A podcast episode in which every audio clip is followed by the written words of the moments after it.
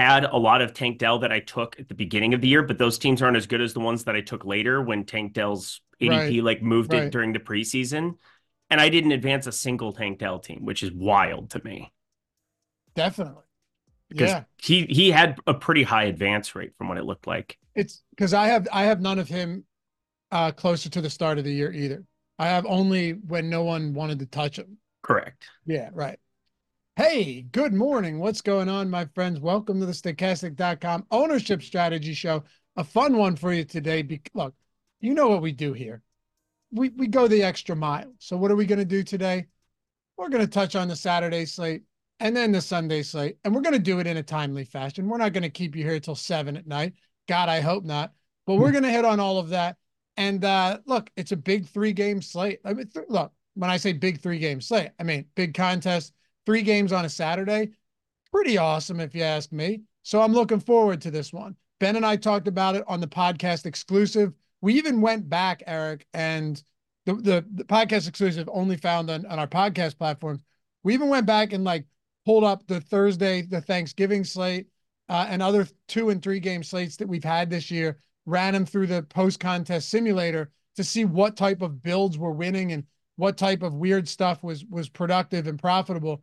And man, it is just such a different world you're living in when you're talking about two and three game slates compared to any main slate, any showdown slate. It's a realm of its own, man.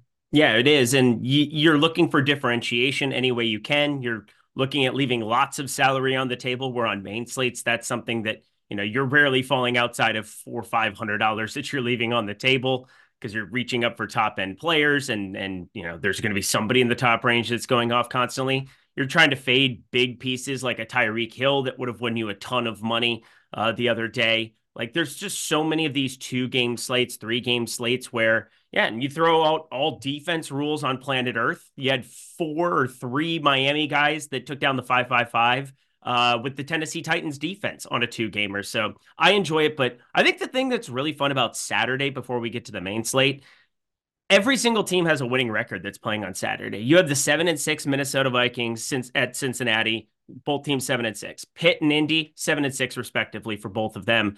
Denver seven and six against Detroit nine and four. I mean, I'm looking forward to just sitting on my couch on Saturday. Wish I could say I could do the same. don't I? I mean, it is what it is. It, the time's coming for me soon. I can feel it, but I know. Until I then, know. well, uh, I'll be able to do some of that. I got it. So I'm gonna. I have. I have a. Um, a like a, tr- a thing that I've been doing with my daughter. She's she'll be three in March, oh. but I, I take her to gymnastics class at nine o'clock, and then we got this great breakfast place by us. So just me and her go and get breakfast every time after that, uh, which is awesome. And then and then I take her to swim class at 12 and then she takes a nap at 1. So that might actually work. She'll take like a 2-hour nap. But going out dude, I'm telling you. Stick the landing. Just you're going to crush it. you'll be in the you'll be you'll be in this world soon enough. Yeah. Do a little something like that. Like the whole breakfast every week with them, you know, like just you mm-hmm. pretty sweet, man. I've been trying to even like yeah, it's, it's pretty cool. And she, we've been doing it long enough. Like I was taking her there when she was one so like now she goes there and she's not a total scoundrel. yeah, you go in there, this kid's screaming everywhere. Yep. And I look at her like, hey, how about you? You know what I mean? How about look at you? Not bad.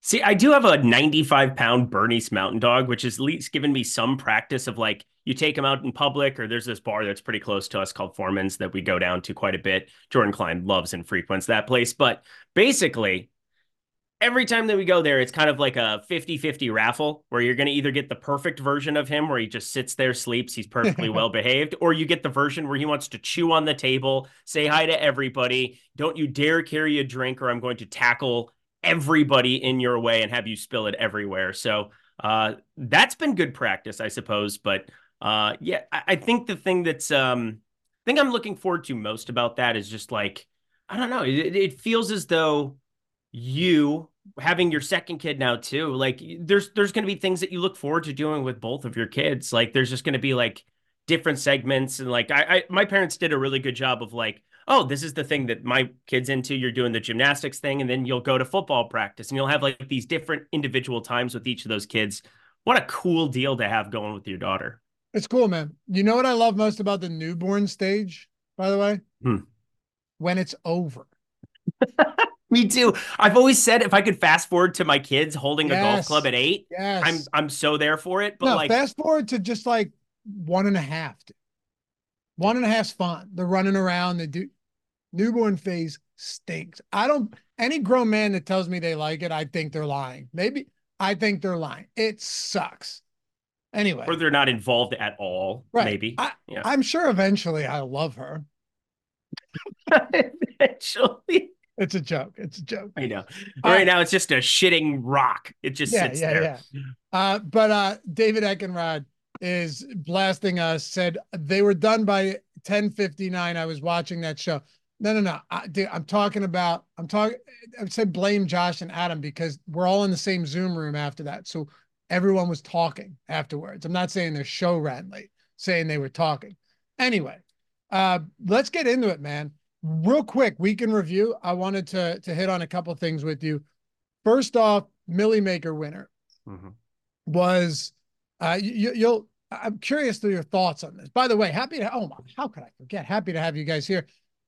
Listen, take one single second, atone for your sins. It's Thursday morning. Hit that thumbs up, subscribe to the channel, and if you're watching or listening after the fact, leave a comment down below. We read these comments, we respond to them, and check out everything. And all this stuff goes to podcast form, including all of our podcast exclusive content that you can only find there. Appreciate you guys in advance for helping support this channel and everything we do. It goes a long way. And uh, quite frankly, without you, we wouldn't be able to get this done. All right. So, Millie Maker winner was Hacksaw 11, Lamar Jackson 4%, Mixon, Rachaad White 4%. Mixon was 26, Deebo at 17, Likely at 15. I liked Likely a lot last week. Mhm. Austin Ekeler at 5%, Vikings at 6. I don't think I was landing on this, but actually, you know what? Outside of Ekeler, this is a pretty standard lineup with the only I mean double stack. He did have Odell. Did he have Odell? I think he did and I forgot to write that down. I think there was Odell Beckham in here as well, Eric, but it was a double stack with Lamar. It's good stuff. I mean, uh, one of the more just solid, normal type Millie Maker lineups where you get a really low owned quarterback, you get two pass catchers along for the ride. You don't necessarily need a run back in some of those situations. And I will say the Austin Ekeler thing still just irks me. I mean, it just irks me that he found a way to get 20 plus for the first time, it feels like in a while at a low price point. Only 10 carries. We got the news. I, I ended up jamming just about everywhere that I possibly could and pick them. 14 carries for Austin Ekeler just took less than. And so I, I ended up profiting a little bit off of that. But like from a DFS perspective, hitting running back was kind of a disaster last week. Or at least that's the way it felt like in my lineups. A lot of the chalk. I mean, we can talk about Zach Moss ad nauseum. The the guy just fall in the box one time. That would have been enjoyable. But uh, overall, looking at the construction of that lineup, Odell, welcome to the party. Good to see you. And Isaiah Likely, we saw some apprehension earlier in the season to really give him the Mark Andrews role when we saw Mark Andrews out that week one. But that's just like the the meaning of like not taking a one game sample size for gospel. And so Isaiah Likely 15%. I I know the Sims had him higher than that for me. And uh, I was very happy to have Isaiah Likely be my highest on tight end, but uh, didn't have anything remotely close to this because there was no Odell or Lamar in my life. Yeah, I, I liked Lamar. I liked Likely. I just I, I didn't the pieces weren't fully put together. And that's what you need, right? Like you Yep. doesn't mean you can't still cash. It just you if if you're looking to really, you know, solidify your season, all the pieces need to come together these days. It's a tough game. Uh, and then I want you to, since we're going to hit on the Saturday slate, uh, I wanted to take a look at with you uh, on the the big Monday special. Now, Mhm. two games and three games, it's different, no doubt, but it's definitely closer than 11 games or 10 games and and you know two games. So um or three games, I should say. Yeah. Will Levis and DeAndre Hopkins stack with Derrick Henry. Okay. Yep. With Derrick Henry and Titans defense, Mhm. Raheem Mostert, Saquon Barkley, Jayden Reed, Tucker Kraft, Jaylen Waddle. So running back, wide receiver for Miami with no Tua. Hopkins and Derrick Henry, running back, wide receiver with Will Levis and Titans defense. and then tight end wide receiver for Green Bay in Jayden Reed and Tucker Kraft with the one off Saquon Barkley. That was the winner. And a lot of these guys are going to be popular. Now, granted, no Tyreek Hill here ended up being significant, but it's more just, it's less about the individual ownership outside of Tyreek Hill and more just the build. It was Levis with Hopkins, Henry, and the Titans defense. Yeah, it, I would say it's a little bit surprising. You didn't say Tyjae Spears in that. Nope, no Tyjae Spears. That's so wild because I mean, anybody there were a couple people on twitter just going ballistic about how oh it's a 14 point game and you know Tyjae Spears is the best play on the slate. And i'm like yeah it probably is not a bad play whatsoever. He completely smashes the victory lap victory lap being need to have Tyjae Spears. No you did not which is kind of wild for a two game slate with limited options at the running back position to not get the guy who goes for what 18 or something sub 5k but the whole key was just finding ways to have just the titans onslaught. Will levis ends up being what 7% i think it was that i saw in the $20 i mean it was it was really low ownership. Tommy devito ended up a little bit higher i think it was like 1% higher than that of will levis. And uh, it's just the importance of finding ways to be different without being stupid. And this one makes complete sense. You have both of the pass catchers uh, from the miami side you know and a come from behind mode. Obviously it ended up being the inverse of that but trying to predict game flow, trying to predict game script. We can do that all we want. We can talk about it. It can be a fun talking point. But at the end of the day, you just want to put lineups together that tell different stories that you might not even know how it works out. If you told me Miami was up 14 inside of three minutes, there's no way. There's absolutely no way that I would think that a Will Levis double with Hopkins would end up being something that uh, would find a way to the top. But hey, three minutes left in a football game where you have to throw it nonstop it can work out for just about anybody, even the likes of a Tommy DeVito or uh, a Will Levis here in this spot. So Tua probably overowned relative to all of the tools, and Will Levis and Tommy DeVito definitely underowned relative to chances of success on a two game slate. Let's take a look at this Saturday slate then, because it's uh it's a good one. I, yeah. I think so. I, th- I think it's like a legitimately good slate for three games. It's it's going to force you into some uncomfortable positions. There's no doubt about that. Uh, because Ben and I talked about it yesterday. This is where, and we're going to have ownership for the Saturday slate any minute now. Tom is running it uh, as we speak. So I'll keep updating. But I think you and I will have a pretty decent uh, understanding of what it's going to look like. Mm-hmm. We were talking about, hey, what are the ways on a three gamer to get different? You know, you have to get different. The guy that won the Millie got very different. Do, do you do you have to get that weird? With a three gamer, maybe not. Like it, maybe not. But what happens like if Justin Jefferson is super low owned compared to a cheaper Amon-Ra St. Brown, a cheaper Ja'Marr Chase, a cheaper Michael Pittman Jr. Of course, you have a guy like Nick Mullens uh, that's going to be starting this game.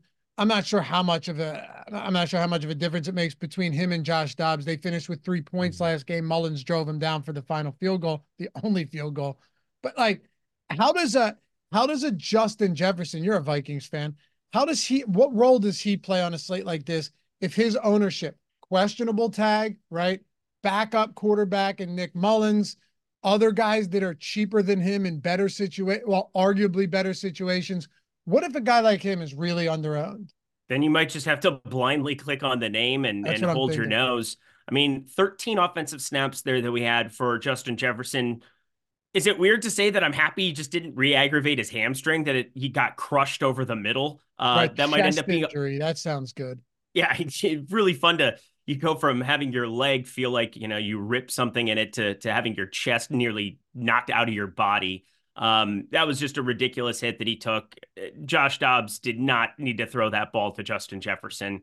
There are options like not getting your number one killed there, but uh, 8,100 for him here too. It's a little bit cheaper than we had before. He's the most expensive wide receiver on the board here, but I mean, I'm going to obviously prefer the likes of Ja'Marr Chase going up against the same Minnesota secondary. Michael Pittman's going to be popular at home playing against Pittsburgh. Pittsburgh, and then Amon-Ra St. Brown. I expect him to be the highest owned out of everybody when the all all is said and done with the ownership. So out of the four guys, 7K plus.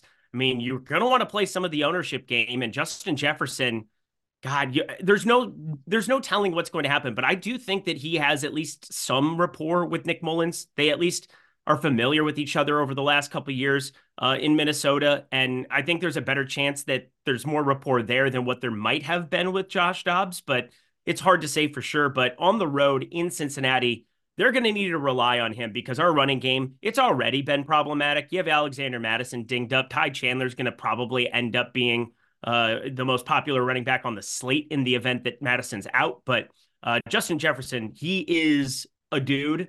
And if you get him like sub 10% on any three game slate, I think you just blindly click on it. It's also a matter of like, even if they don't have a rapport, you're still talking about a scenario where a backup quarterback comes in who does he feel most comfortable throwing the ball to? You know, if his life depended on it. We've seen it with Davante Adams in in Las Vegas. We've seen it with with Will Levis and and DeAndre Hopkins. You see it all the time, right? Like mm-hmm. all of the time, you see these type of situations play out where the the top guy, right, the the the alpha receiver is going to get a ton of opportunities. And look, no one's saying that Jordan Addison isn't going to be good. I think he already is, but you've got you've got a backup quarterback, probably going to lean on Justin Jefferson. At running back though, and and we'll move around here. Then we'll go. Then we'll then we'll hit uh, Sunday by positions here. Get to our top stacks lineup build at the end of the show. At running back, you're talking about John, uh, Jonathan Taylor. He's not going to play. Jonathan Taylor Taylor's not going to play. I know he's not officially ruled out, but that means Zach Moss, who he's been given literally every opportunity in two starts without just Jonathan Taylor, the last two. He's been given every opportunity to have absolute blow up games, just blow up games, right?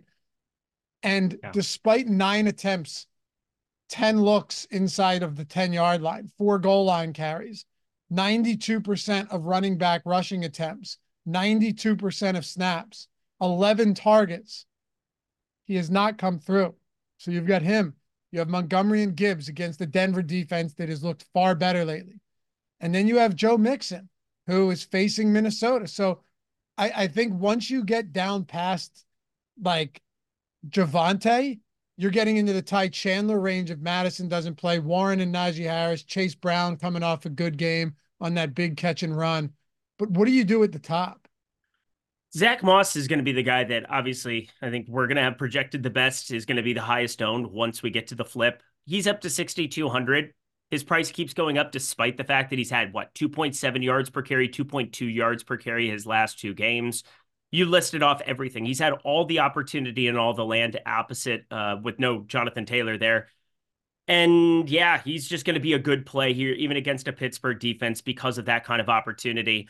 I think the next kind of question becomes there's three backs that show up next in terms of projection. Javonte Williams for Denver, Joe Mixon for Cincy, and Jahmyr Gibbs for Detroit.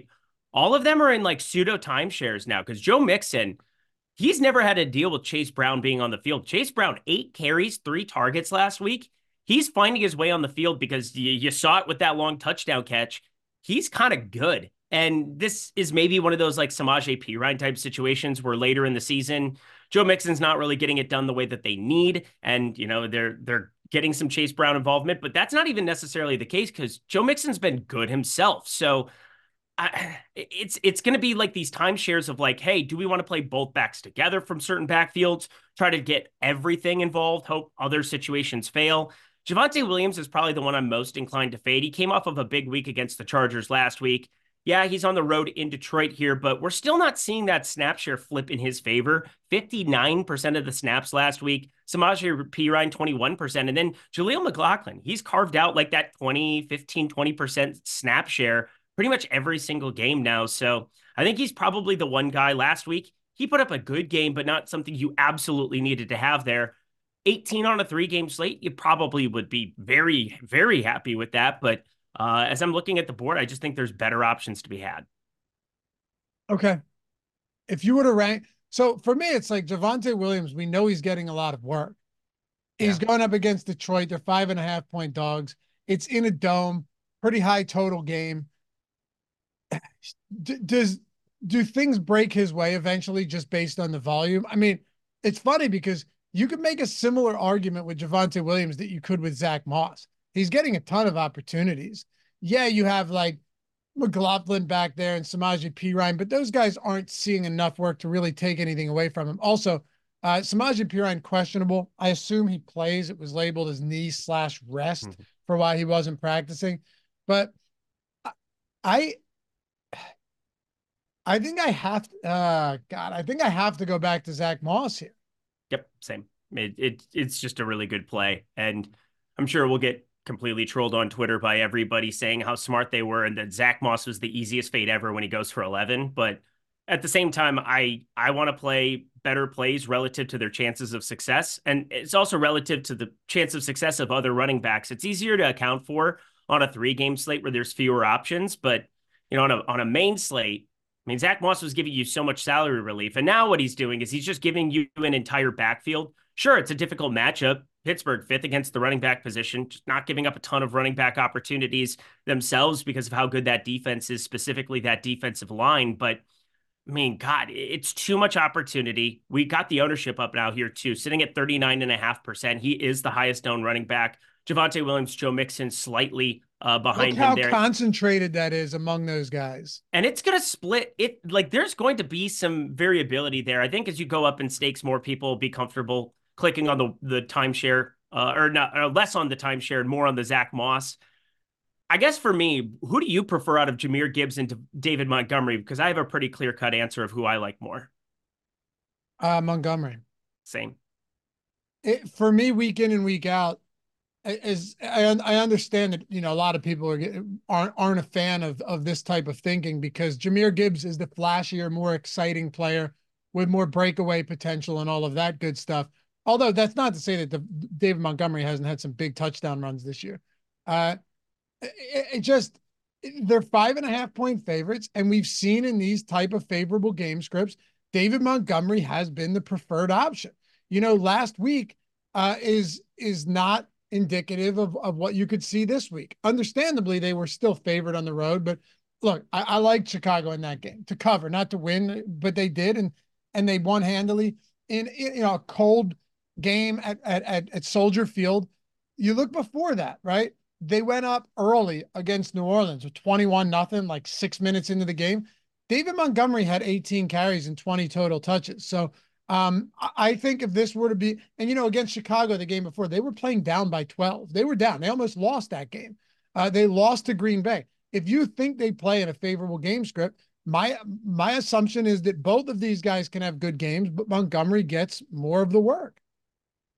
Yep, I'm I'm completely there with you. I mean, I strongly prefer it. I think people are going to see the usage. I think we see Jahmyr Gibbs get steamed to some extent. He's now had two of the last three games that they've been involved in together where he's played 68.9 and 63% of the snaps Jahmyr Gibbs has, and David Montgomery 28 35 in those respective games, week 12 and 14. Week 13, positive game script. David Montgomery, 61% of the snaps to Jahmyr Gibbs, 46. I I just think it's one of those spots in five and a half point favorites at home.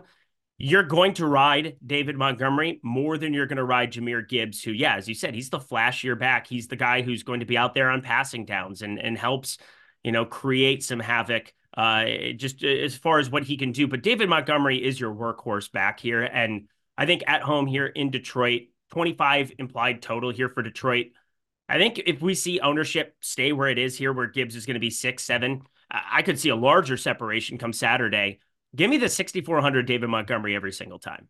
I'm with you. Uh, I'm hesitant to play Warren or Najee right now, though. Yep.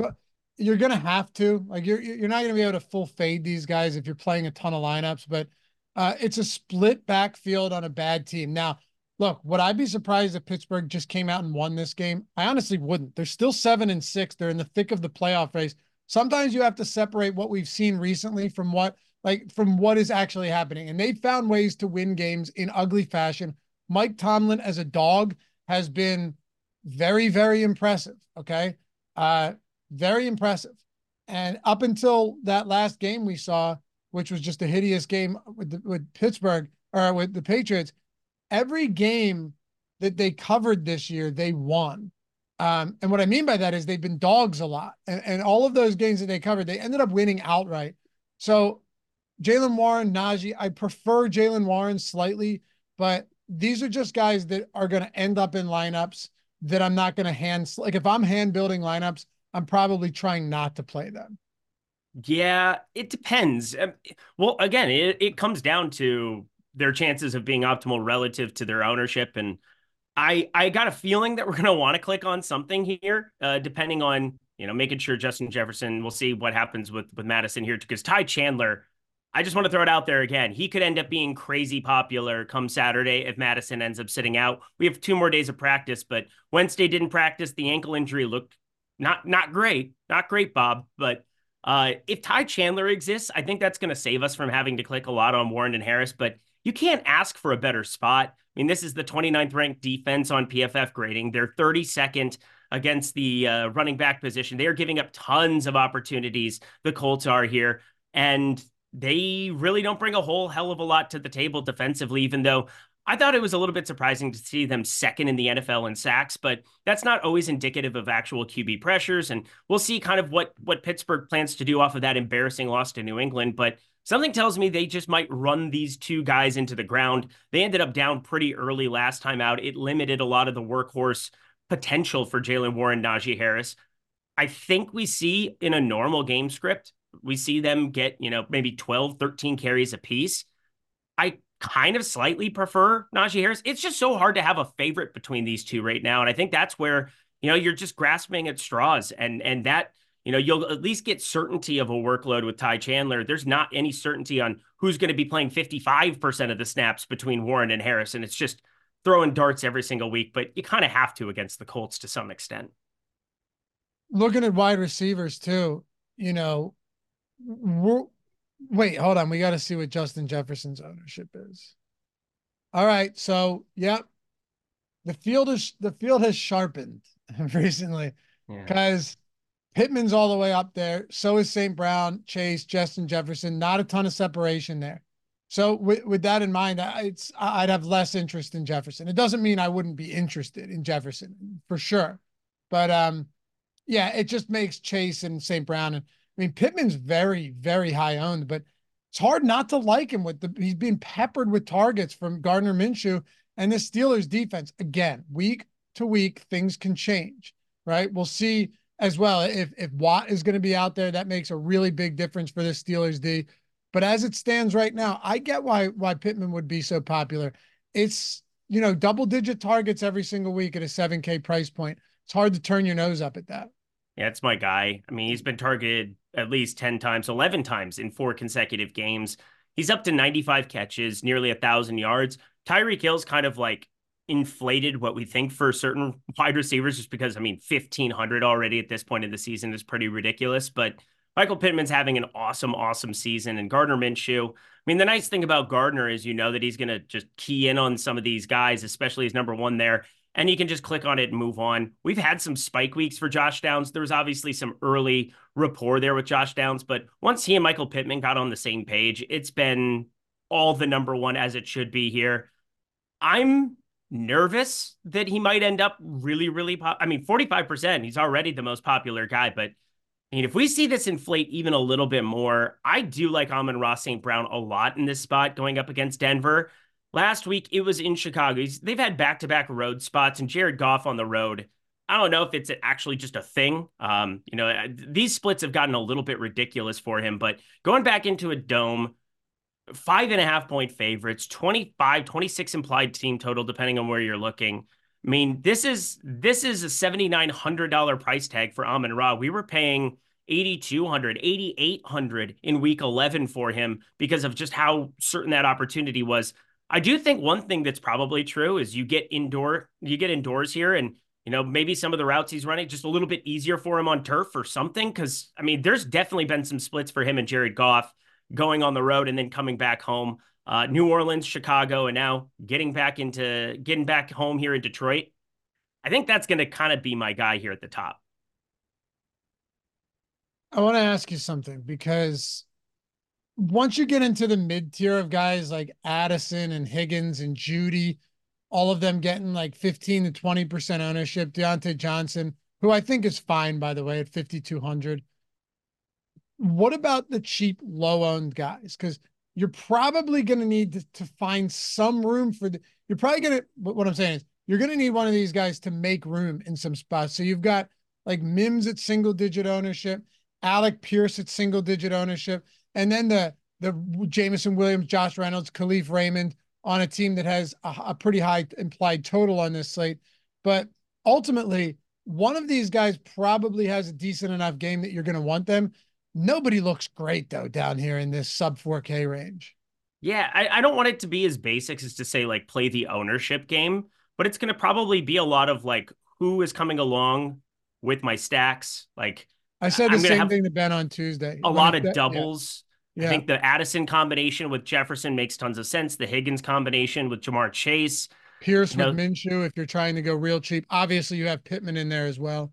Yeah, I mean, Alec Pierce made me feel very, very good on that Thursday Spag show that I did. Um, you know, I, I, I love doing that Week 13 recap and just looking at how much Alec Pierce I had at 0.3 percent ownership.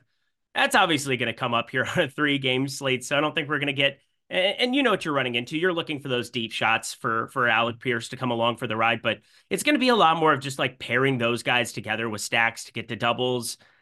I guess the contrarian thing is just kind of keeping them singles or just full on onslaughts, being on either direction of that, because I think the doubles will end up being pretty popular. I'm going to go back and kind of look at some two and three game slates and seeing how much people are doing that because I feel like it's going to be more than on a typical main slate where you have a couple more options. But anywho, uh, I'll I save really... you some time, man. Go listen to the podcast exclusive. We went through all of them. Look at that. See this. I, am setting yeah, you up. That's what it was. Um, I don't have a favorite. I think it's probably going to be one of those Pittsburgh guys. I mean, Diontae Johnson, 5,200.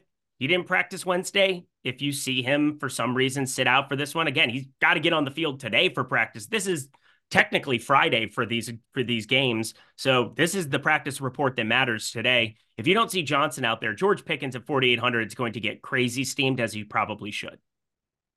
Yeah, I also think this is one of those slates where we saw it with the Monday night one where you had a bunch of like QB or wide receiver running back without QB lineups that did really well. Moss Pittman, no Minshew, you know. Uh Hell, even like Chase Mixon, no Browning. I don't think you have to be, I don't think you're obligated to tie a top receiver to the quarterback, but I love the idea of playing a running back with them as well on some of these teams because you could absolutely see like a St. Brown Montgomery game, right? Without mm-hmm. without Jared Goff. You could absolutely see Ja'Marr Chase, Joe Mixon without Browning. Uh, with the volume, you could see Pittman based on PPR alone, if he gets in the end zone, and there isn't much else in the passing game with Zach Moss, who's gotten a ton of goal line work without the Gardner Minshew attachment. That is a spot that I'm definitely interested in this week. I'm with you. And I, I think one kind of, um, I guess uh, we have six quarterbacks on this slate.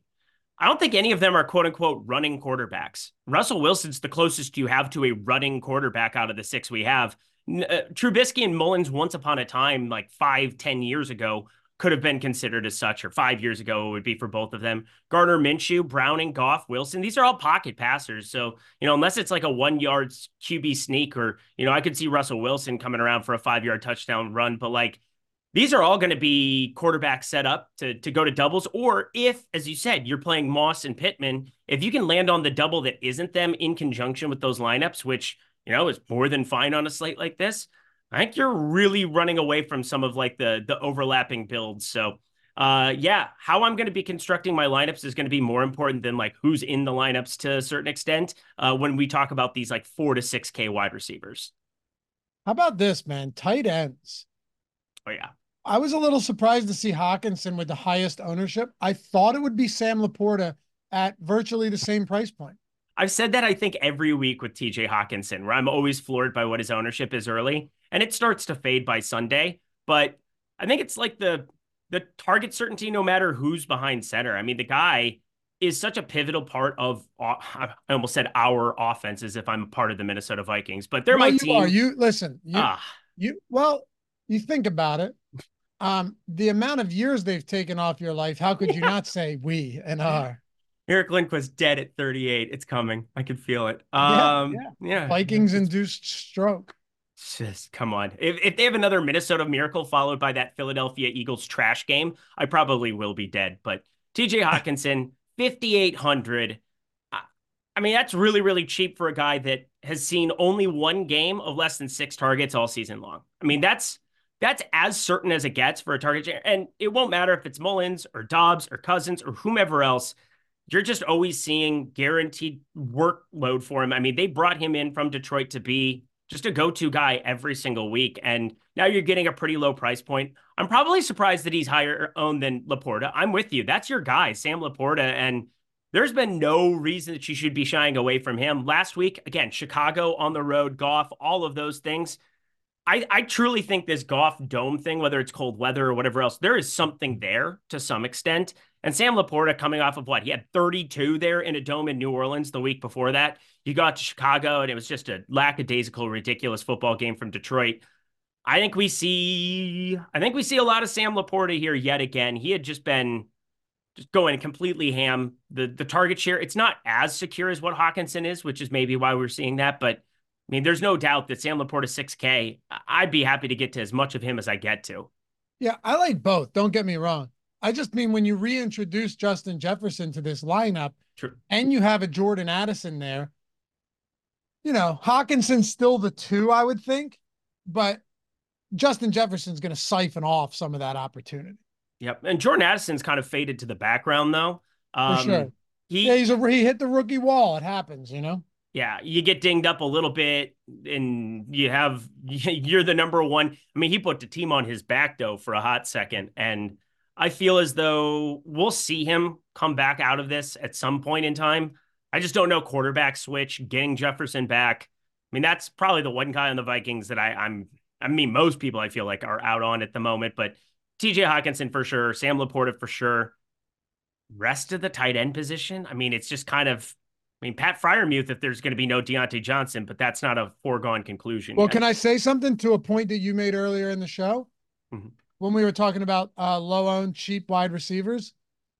Tying your receiver to your quarterback in stat or your your tight end to your quarterback tends to me to make a lot of sense. Like if I if I'm going Gardner Minshew, and I you know you don't have the money for Hockenson or Laporta, Kylen Grant, you know mm-hmm. if I I don't think I'll be going much Fryer or much uh, Trubisky, but even like Browning, Tanner Hudson, it, it might just be one of those spots where you say, screw it.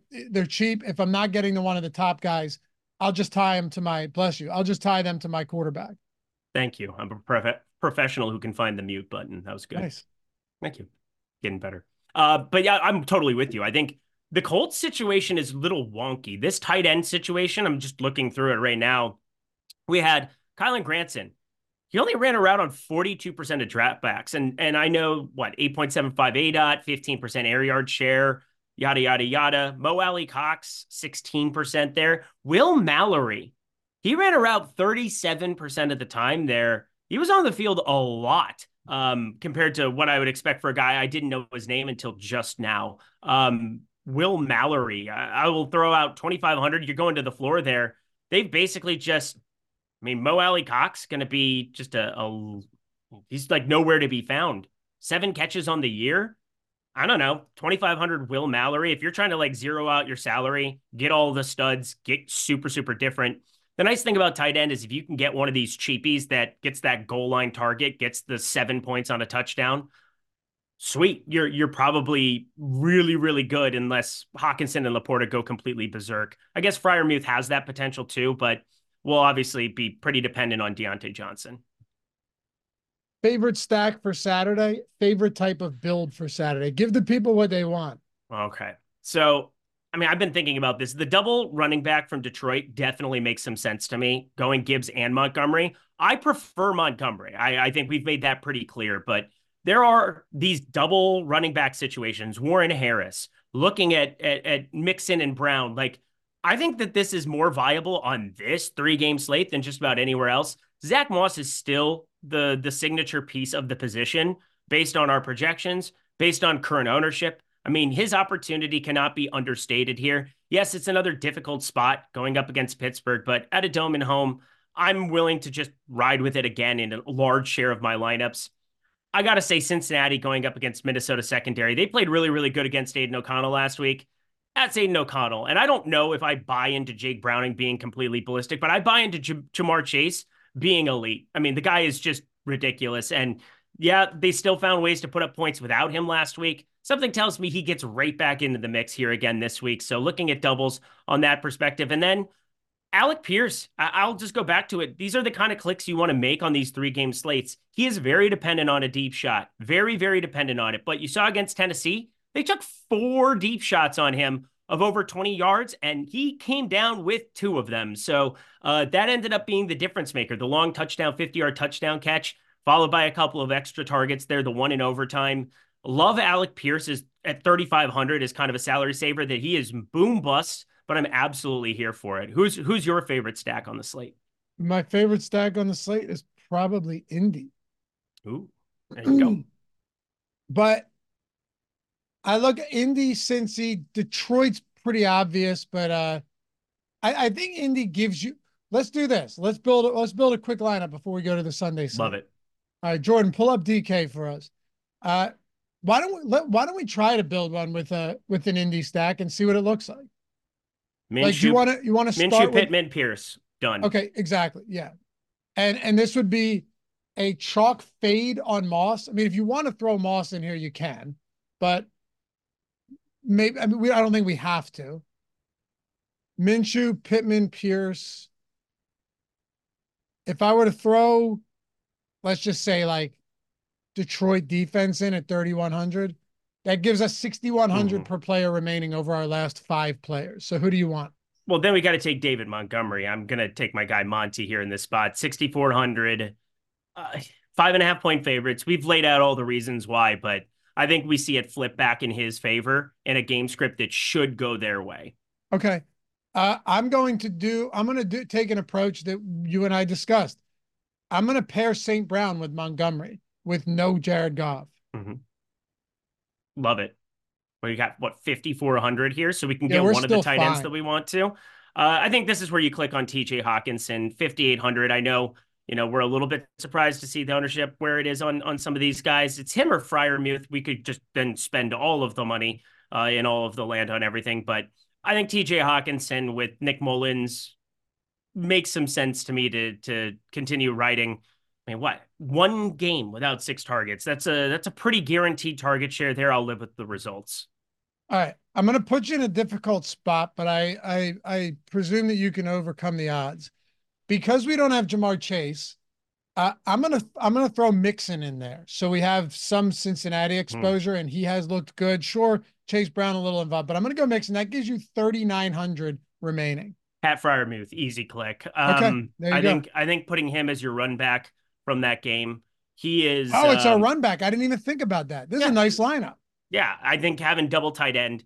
I will say, if there's one thing that has changed in my process from the last from pre Sims to now Sims, I have so many double tight end because the wide receiver and running back value no longer exists. And when it does, people latch onto it like the last chopper out of Nam. It is insane to see how this works out because Zach Moss, when he's sub 5K, everybody jumps on board. If you have a wide receiver that's sub 4K that saw eight targets the week before, everybody's on board. But at tight end, people are just still apprehensive hand building or people who aren't in our industry to build out with two double tight ends. They have more guaranteed workloads and they have more salary savings attached to them than they've ever had before because it's relative to all the positions. So I've been doing a lot of double tight ends this year. It's been fruitful. We've seen them at the top of leaderboards nonstop. There's a reason for it. Our Sims tool has loved double tight end this year. Yes. And we actually saw some weeks where the Sims tool recommended double. T- you have to just trust it sometimes because there was that Jake Ferguson, Dalton Schultz week that if you had both of them, you were in really good shape. Life really good. good shape. So I'm with you. Um, we'll take a look at the Sims in a little bit here. Very interesting. Uh, interested to do that to see what type of exposures we're getting. Uh, matter of fact, what's wrong? Uh, Pierce, St. Brown. Oh, uh, Pittman. And then defense was 3,200. Uh, it was Lions. What was it? Lions. Yeah, 3,100. Uh, oh, yeah. How about this? I have a, uh, and yeah, we're doing main slate right now. Don't worry. This show won't be too long. I have a PrizePicks. I have a PrizePicks prop for you. Can't wait. Uh, 100% first match deposit bonus if you're not there yet. Link in the description and in chat, particularly for you guys not in betting states. PrizePicks is blowing up for good reason. I saw they're doing this. I'm in a legal betting state, by the way. But uh, like I said, 100% first match deposit bonus. So you put $100 in, you have 200, you put 20 in, you have 40. It doubles no matter what. There it is. Your balance is doubled. Uh, and we have some amazing PrizePicks content here and on our OddsShopper channel. If you want to make sure you're getting the best stuff on OddsShopper, we also have uh, the the PrizePicks pick'em uh, builder. What's the demons and goblins thing? I'm so seeing? it just showed up today, and I'm glad you asked because I was kind of going through that this morning. Demons, they are inflated projections on players, and so they end up getting a higher payout tier. So places like oh, Underdog, oh, places, lines. yes. So a lot of these other pick'em places, they've gone to 100x. And PrizePicks, you know, they are this, they are the industry standard when it comes to pick'em. These hmm. demon and goblins, the goblins, they're the easier to win projection, so it ends up reducing your payout. But they are technically easier to accomplish. I'm going to start looking at this. Is basically their alternate lines. When you're building out a single game parlay in legal states and at certain spots, you get these different numbers where it's like, oh, okay, Joel Embiid, 33 and a half points, 38 and a half points, 40 and a half points. And you have like different tiers where you're getting better plus money yep. as you go. So the demons, those are the ones that can get you really ramped up. So if you feel like there's a specific spot, like Nick Mullens, 274 and a half. I have him projected for 236 yards here in this spot. I think that would be a little bit aggressive here, depending on what my current payout is. You put a couple of these together. I was just screwing around with it before the show. If you put two of them together, it pays out 7x. That is what a demon play is going to be. It's all relative, though. I think you can combine, though, game environments that we think might shoot out where, hey, if the game goes above expectation, we have an opportunity to take the Moors on some of those and you're able to slam it. Then you have like the goblins, which are the lower projections.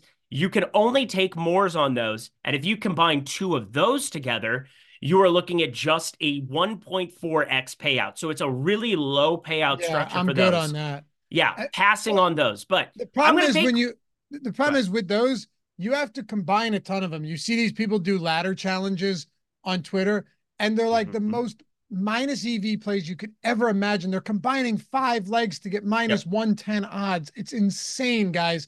Like the amount of things that can go wrong with that, putting five minus 600 props together is insane just to double your your your your stake. I mean, if I'm doing it, I'm finding spots I love, talking about what you're saying, trying to hit on games uh, atmosphere, and I'm hitting the demons. Yeah. So I'm hitting the demons, and I think there's an actual demon that you want to be clicking on, and this is kind of where I'm leading into right now. You have Austin Ekeler, 0.5 rushing plus receiving touchdowns here going up against Vegas tonight. Now, you add the more to it. I have him for a baseline projection of 0.53 uh, touchdowns. You can only take a more on it. But if he finds his way in the box, you combine that with another demon or with a regular projection, and you're running into either 4x or 7x payouts. That's that that is more typical of a parlay. Now, I always do a lot of cross referencing where I'll jump over and I'll build it out at a sports book and I'll jump over to PrizePicks.